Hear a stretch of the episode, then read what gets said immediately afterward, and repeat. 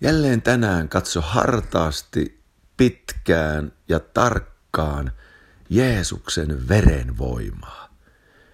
Sillä Raamattu sanoo, sana rististä on Jumalan voima. Näin kansankielellä sanottuna tarvitsemme voimaa. Ja tämä voima on sanassa rististä. Raamattu sanoo näin. Ihmisen, jota verivelka painaa, on pakoiltava hamaan hautaan asti. Älkö häntä suojeltako. Tämä on sanalaskut 28.17. Sinä et ole tällainen, sillä sinä olet veren vihmonan alla. Mutta tätä taustaa vasten paljastuu, kuinka laupias Jumala on, kuinka valtava on hänen armonsa, hänen säälinsä, myötätuntonsa ja lunastuksensa voima meitä kohtaan. Ihmisi, jota verivelka painaa, on pakoiltava. Hamaan, hautaan asti. Ja tässä on tietysti viittaus Kainiin. Kainhan oli ensimmäinen murhaaja. Ymmärrämme, että Jeesus sanoo Lucifer, saatana, on murhaaja alusta asti. Eli Kain kytkeytyi saatanan innoitteeseen ja murhasi veljensä Aapelin. Mutta Kain on tämä esimerkki tästä pakoilijasta.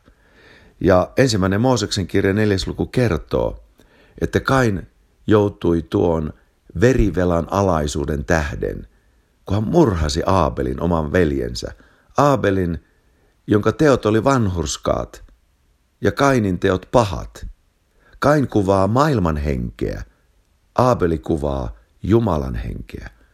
Kain on maailman hengessä tapahtuva eläminen, Aabel on Jumalan hengessä tapahtuva eläminen. Kain oli omissa teoissaan, Aabel Jumalan teoissa. Kain uhrasi jotakin maan hedelmää, mutta Aabel uhrasi karitsan.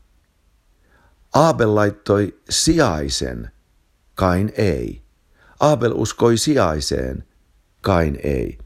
Ja nyt Kainin kohtaloksi tuli olla kirottu, karkotettu pois vainiolta, sanoo Jumala, joka avasi suunsa ottamaan veljesi veren sinun kädestä.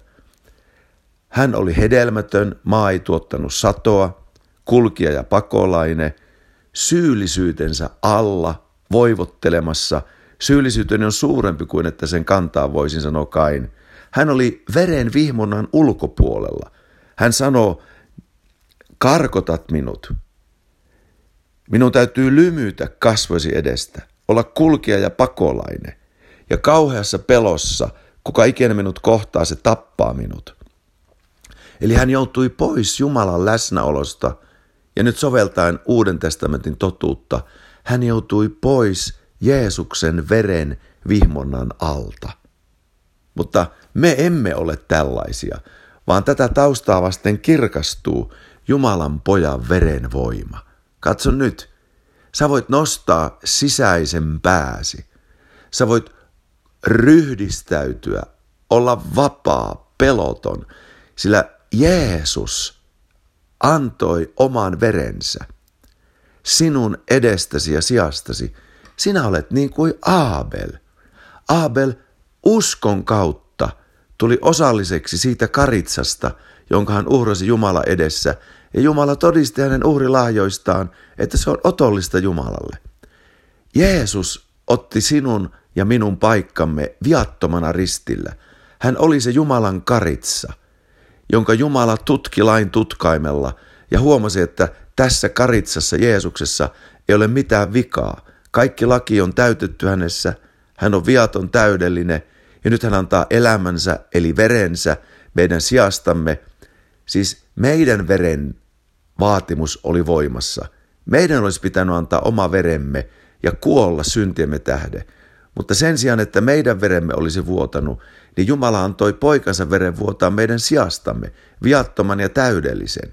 Ja nyt kun me uskomme Kristukseen, niin meidän uskomme kytkee meidät osalliseksi kaikesta siitä, mitä Jeesus on tehnyt hedelmällisesti meidän puolestamme.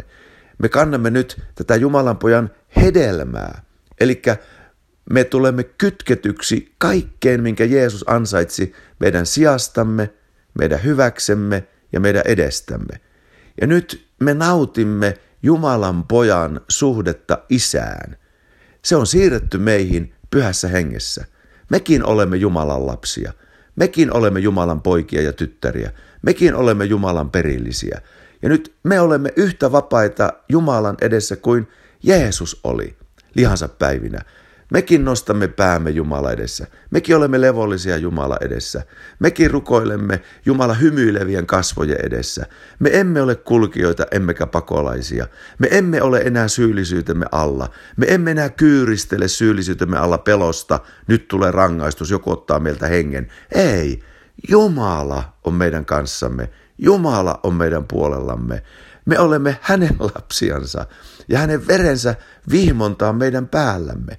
Me nostamme päämme, me ryhdistäydymme, me olemme levollisin mielin, me katsomme Jumalaa silmästä silmään ja tunnemme Jumalan sen lunastuksen kautta, joka on Jeesuksen sijaiskärsimyksessä meidän hyväksemme.